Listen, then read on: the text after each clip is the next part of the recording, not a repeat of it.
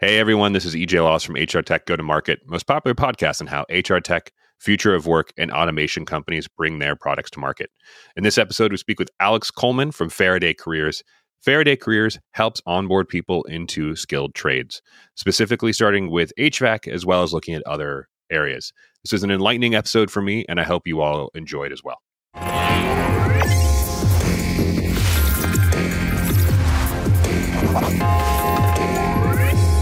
Hey everyone, this is EJ from HR Tech Go to Market. Today I'm here with Alex Coleman, founder of Faraday Careers. Faraday is focusing on a unique area that I've heard a number of people talk about as important and underserved recently. But Alex, I will let you talk about what Faraday Careers is and what you're doing. awesome, EJ. Excited to be on the pod. Yeah, absolutely. Thanks for coming. So would love to hear in, you know, your own perspective, your own words, what is Faraday that you're working on right now? Yeah, yeah. Faraday is focused on building the next generation of skilled trade professionals. Um, so we're kind of a marketplace connector. We match people who are hardworking, who are looking to get into careers like HVAC, plumbing, electrical, and we connect them with employers who will hire them and basically pay to train them into technicians or professionals. So we connect employers who have the capacity to hire and train entry level folks, and we connect them with folks who you know want to make a career transition or want to start a career in the skilled trades. Got it. Thanks. And, and so the these skilled trades are, I would say, more on the services side of skilled trades. Is that right? That's HVAC. I think you mentioned a couple of things. Sorry about that, but the, the, yeah. that's where you're the really focus is, right?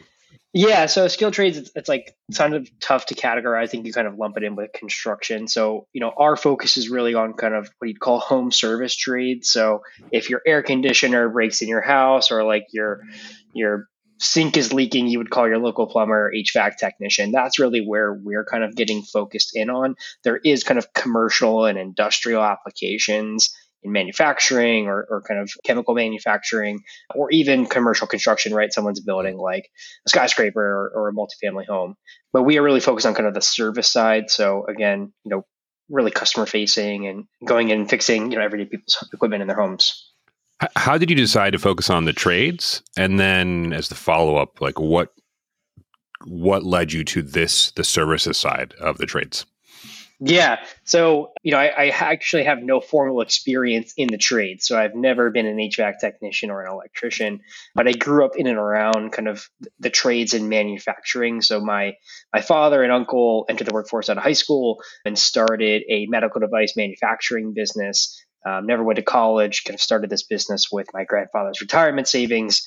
Ended up being a successful family business. So I spent a lot of time as a kid kind of working on the factory floor.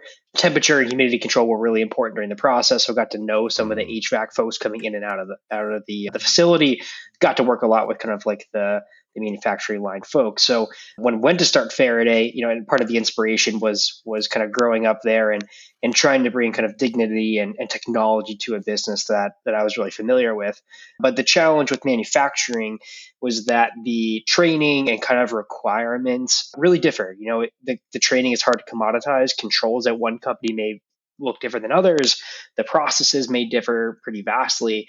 And when we started learning more, when I started learning more about kind of the trades, you, know, you kind of see like this commoditized, you know, pieces of education, right? There's licensing requirements that are pretty well defined in plumbing or electrical. There's national certifications required for HVAC.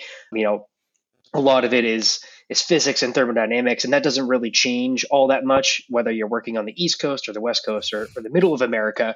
So we kind of which is a good thing, right? Right. It's a good yeah. thing. The physics is not changing. yeah, the variables certainly change, but the the overall physics does not. So we saw this opportunity where there was kind of like a a commoditized, you know, part of the education that we could provide as an education provider that would service a larger group than like trying to build specialized trading for advanced manufacturing. Yeah, that that sounds like a lot of learning condensed down into a very succinct statement. You know, it, I know you talked about the background in manufacturing.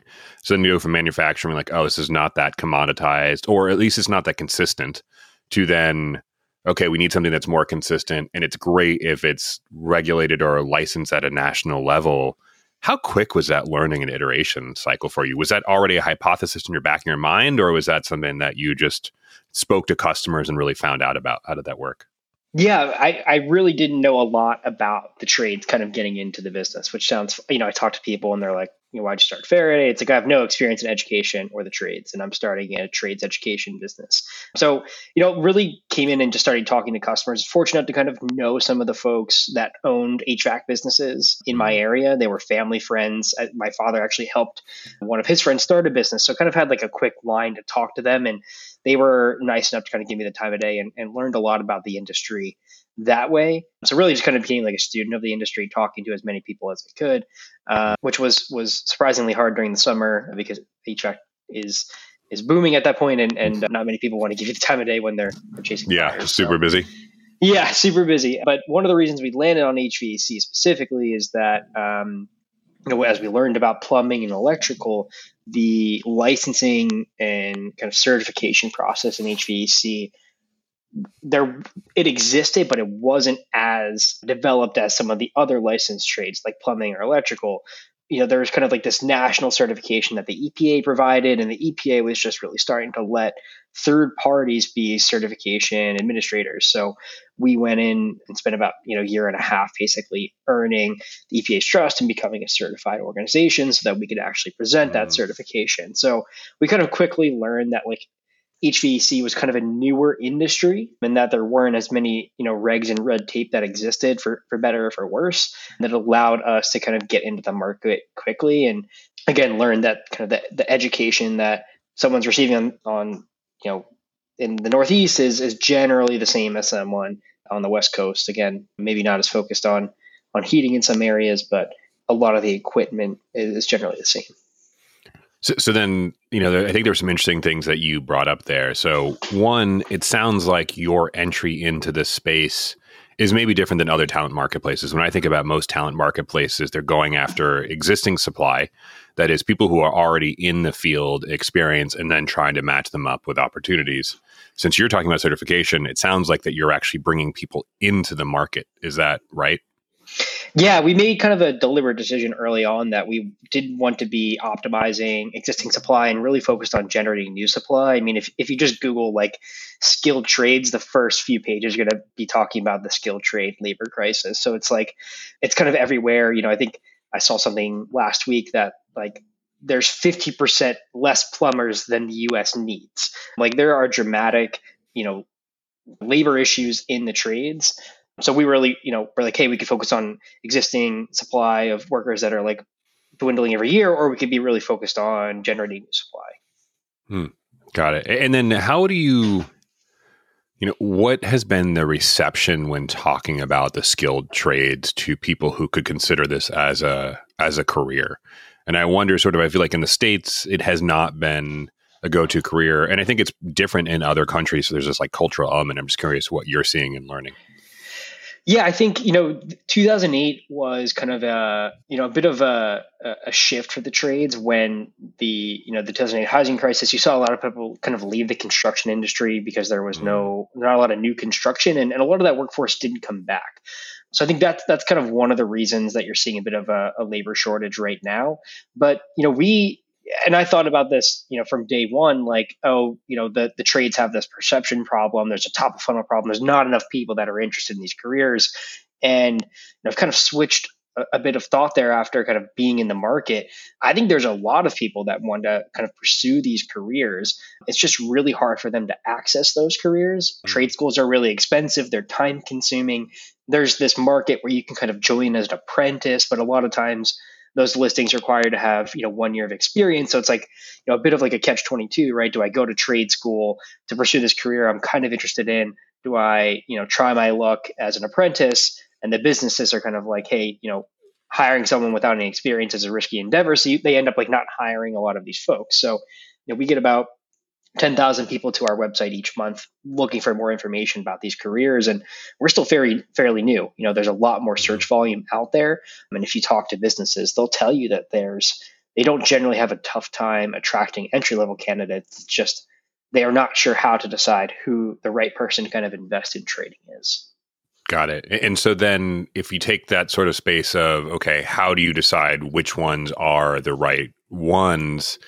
You know that probably breaks down into different types of skill sets so how do you help companies solve that problem Yeah, yeah. So you're right, and, and most, you know, this is kind of what we hear the most is like you're looking for someone who has mechanical aptitude, who's motivated to learn, and who has good communication skills. And if you were to look at someone's resume who maybe worked at UPS and spent 30 minutes with them, it's really hard to suss out that information. Like, how do I know this person wants to be an HVAC technician? How do I know they have the aptitude to learn?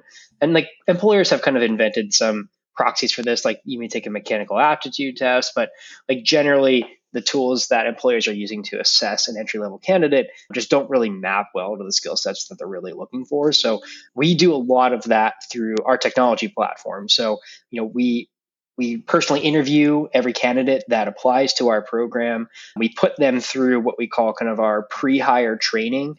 And that's a great way for us to kind of assess aptitude and motivation, right? Do they complete this training program that ends in industry certification?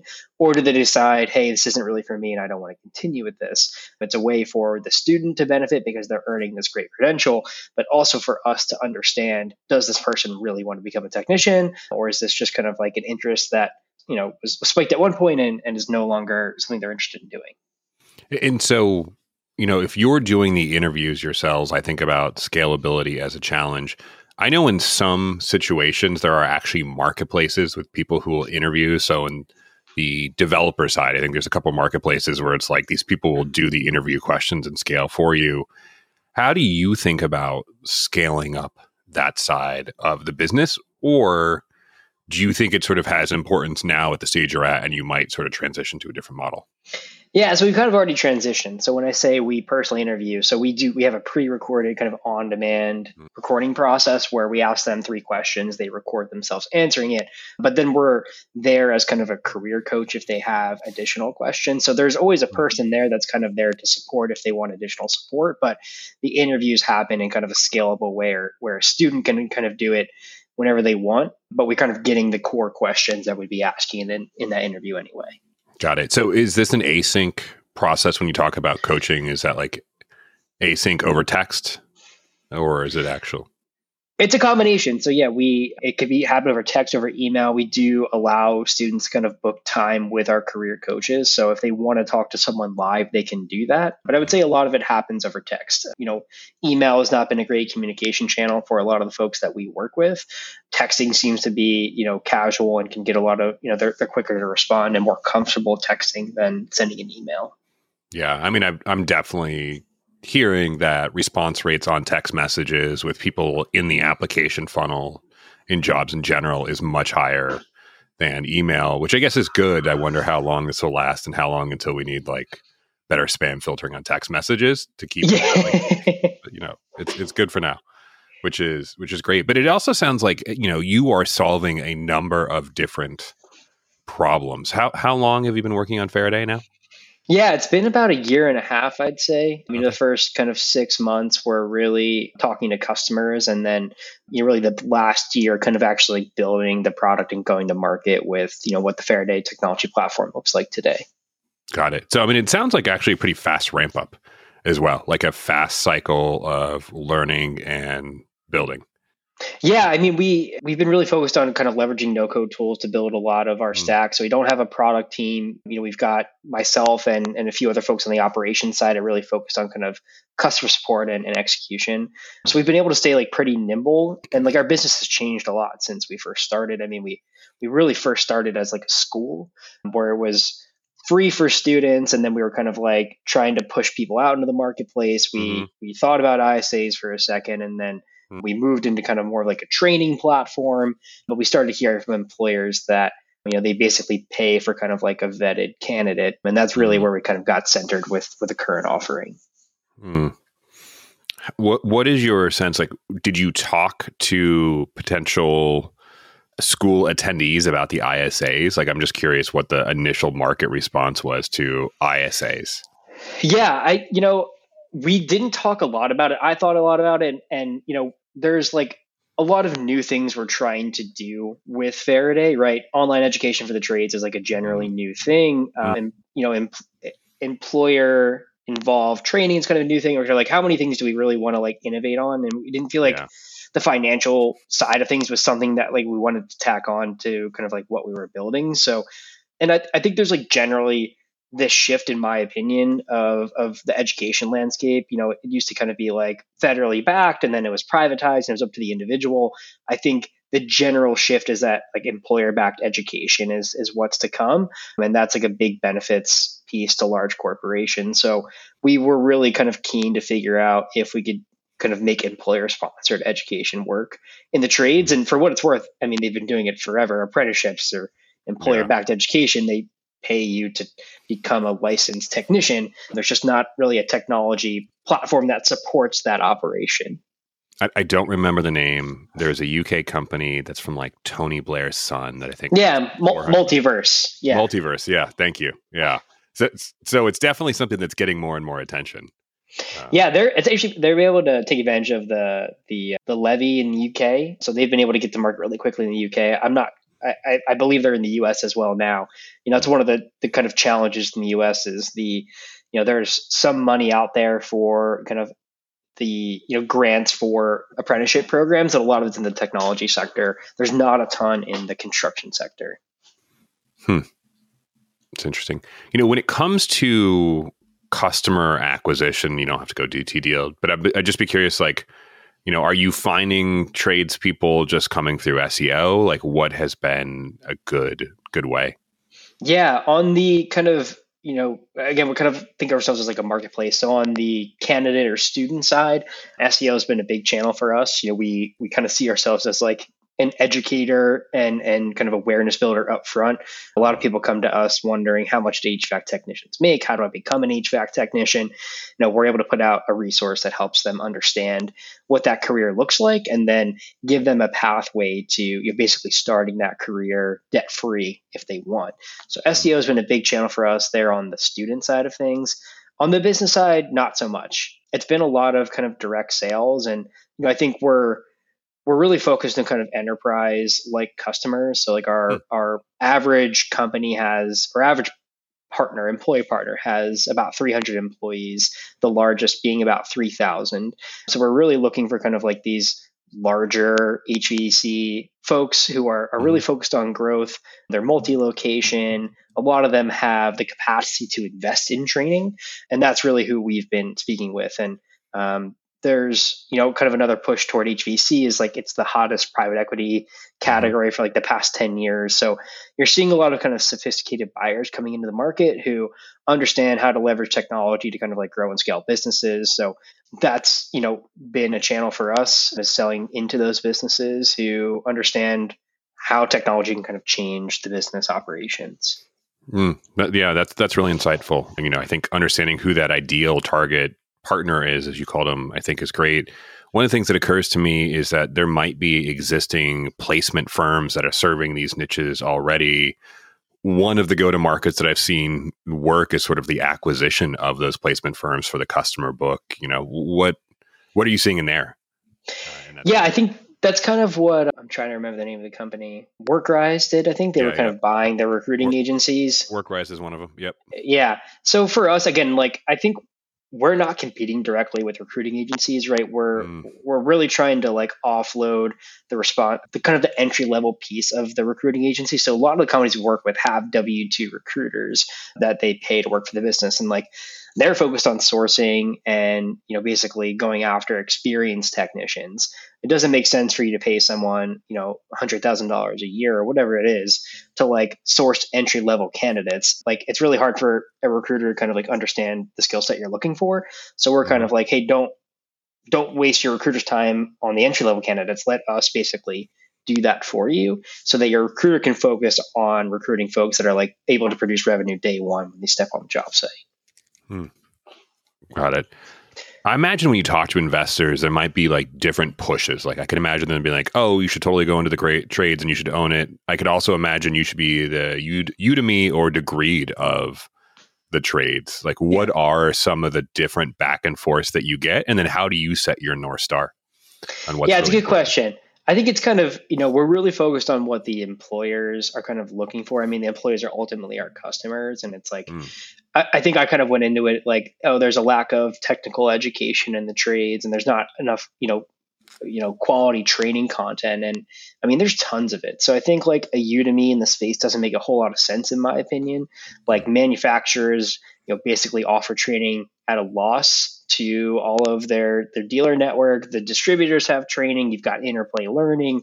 I mean mm. there's tons of training out there if someone really wants to take advantage of it. So again i think you know more training is not the solution in my opinion. I think there's probably too much training where the mm. contractor is just like i don't know which training to buy or like how to apply it how do i track to make sure that my team's actually using it I mean, it's one of those things where it's like you buy all this training and then you're like oh my team didn't get any better but it's like you don't they don't even know how to use the training in most circumstances or like you know what's the right way to kind of uh, administer training at one of these businesses. So, you know, I think like there we've definitely had to push into training. We've had to push into like, oh, you should expand your labor marketplace into like experienced technicians.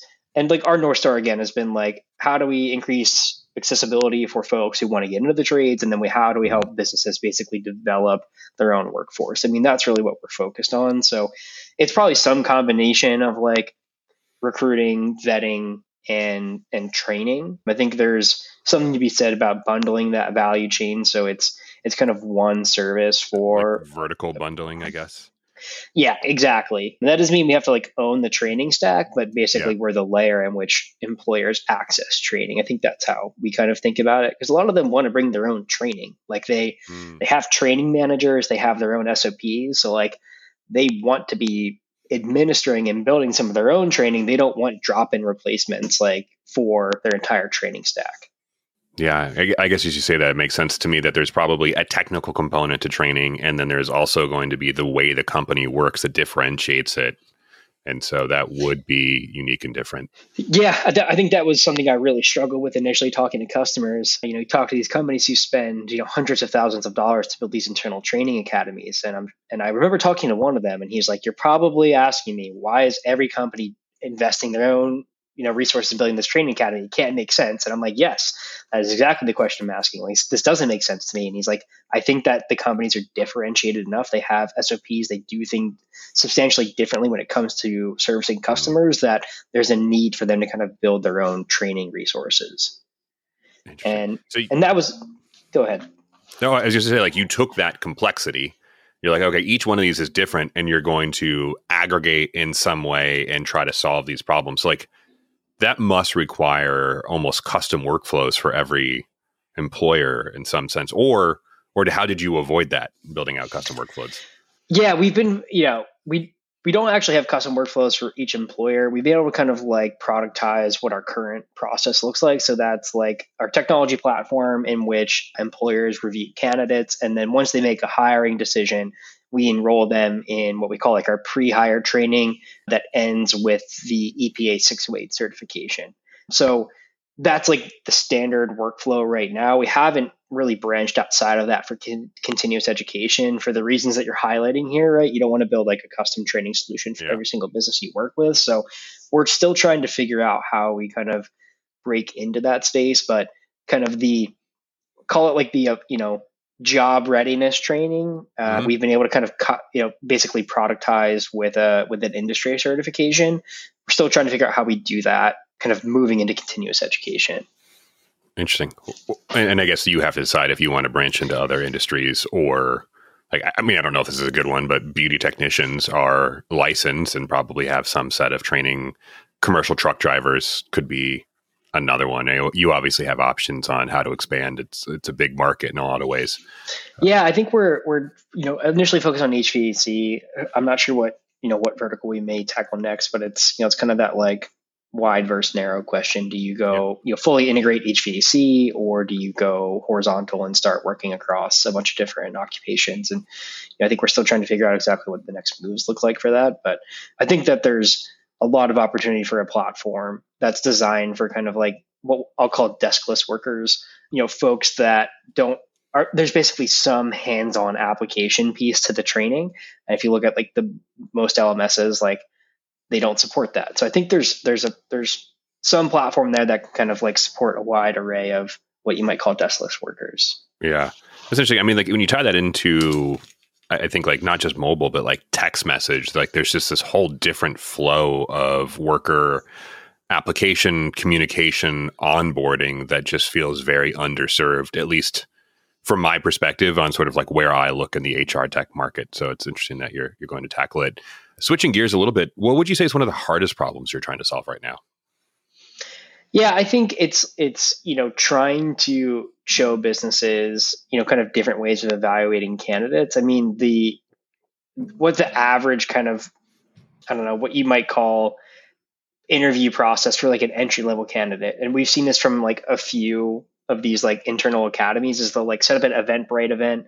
They'll get a bunch of people to show up. They'll offer like pizza, and then they're basically trying to like do like background checks and hiring on the spot and it's it's like can be effective but it's kind of like getting companies comfortable using a technology platform to offset a lot of that has been a challenge you know a lot of them are kind of fortunately used to using something like ServiceTitan so they understand it mm-hmm. but it's the hiring process just feels and and for good reason like a very personal thing and it's hard to detach like uh, we should be like meeting 150 people in person versus we can probably do this first level of screening online and then just spend time with like the 15 most important candidates that we want to bring on as apprentices.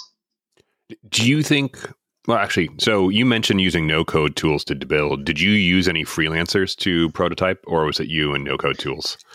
It's pretty much me. So I have a bit of a software background. So, like, I've built you know, kind of applications before. And uh, so we haven't used any freelancers for the no code side. We've used a lot of consultants for kind of the SME side of things. You know, we have folks that hmm. support us to help us build education programs. But, mm. you know, I think it's kind of one of the nice parts of, about where we're at today is like I can spend times with, with customers and, and basically go and prototype something that they want relatively quickly.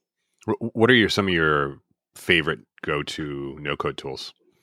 Yeah, I mean, our business runs on Airtable, Zapier, hmm. and Webflow. There's a new tool we've been using called Jet Admin that's pretty similar to like a, the name's going to escape me now, but it's kind of like, it's a way to build internal tools, like a retool or something like that. So yeah. it connects with, with Airtable, which is great. So you can kind of build like prototype dashboards using JetAdmin, which is which is great for the internal team and kind of running admissions processes. Alex, what do you think about uh, some of the typical differences between skilled trades and office work?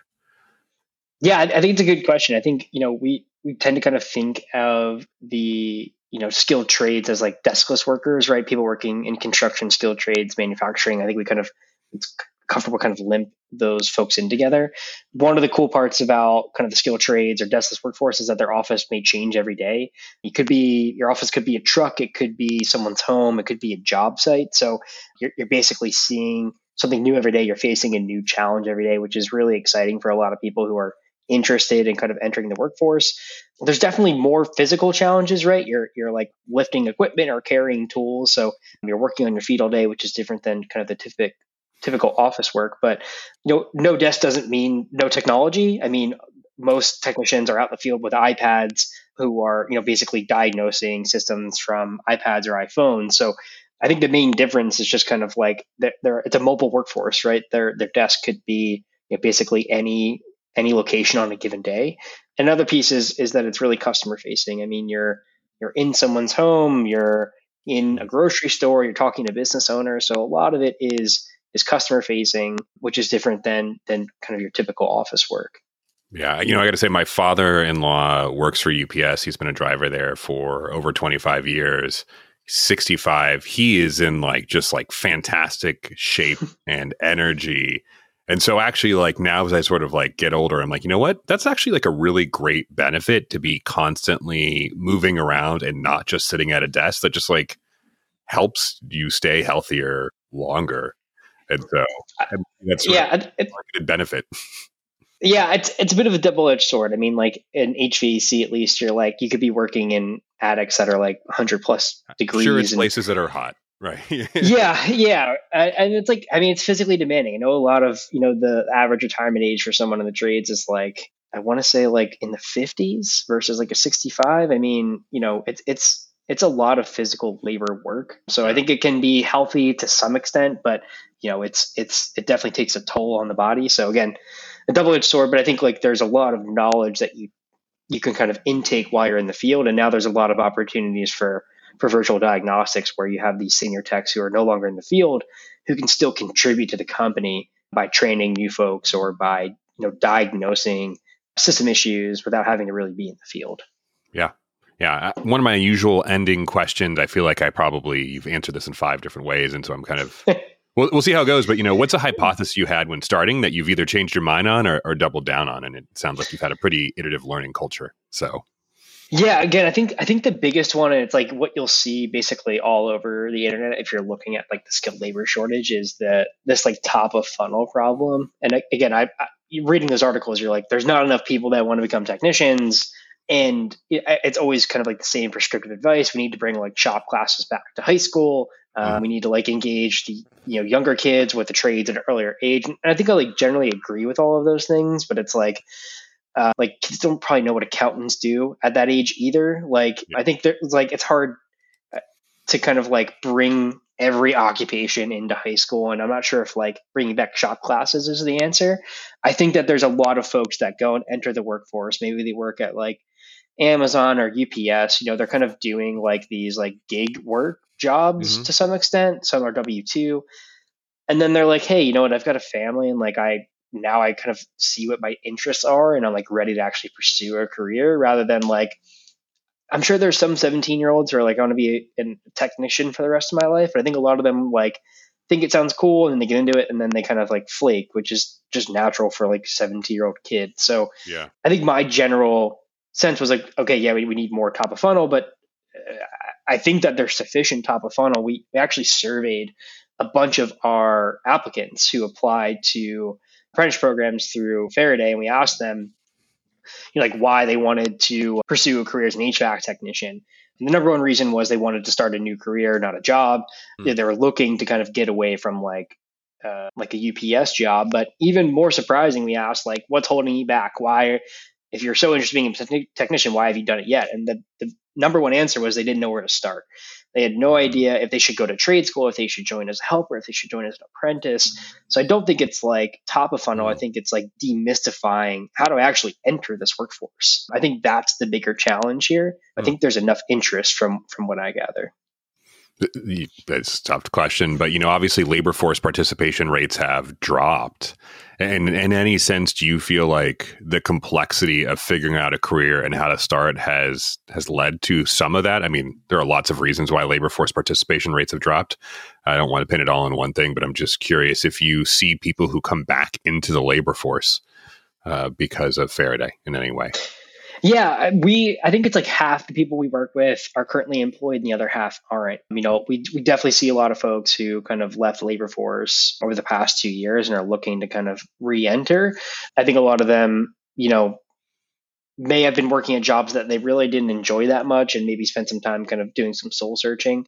I think again the exciting thing about skilled trades and maybe HVAC specifically is kind of like the amount of technology that's now going into those systems, it's not like wrench turning work. I mean, there's a whole push for electrifying uh, these HVAC systems where there's a lot of virtual diagnostics, IoT mm. tools. So it's like, I hate to use the cliche, but it's like it's not your grandfather's trade. It's like this, yeah. it's like a very technical and software driven business now. And I think that's like bringing a lot of people back into it, right? That that maybe wouldn't have been interested a few years ago.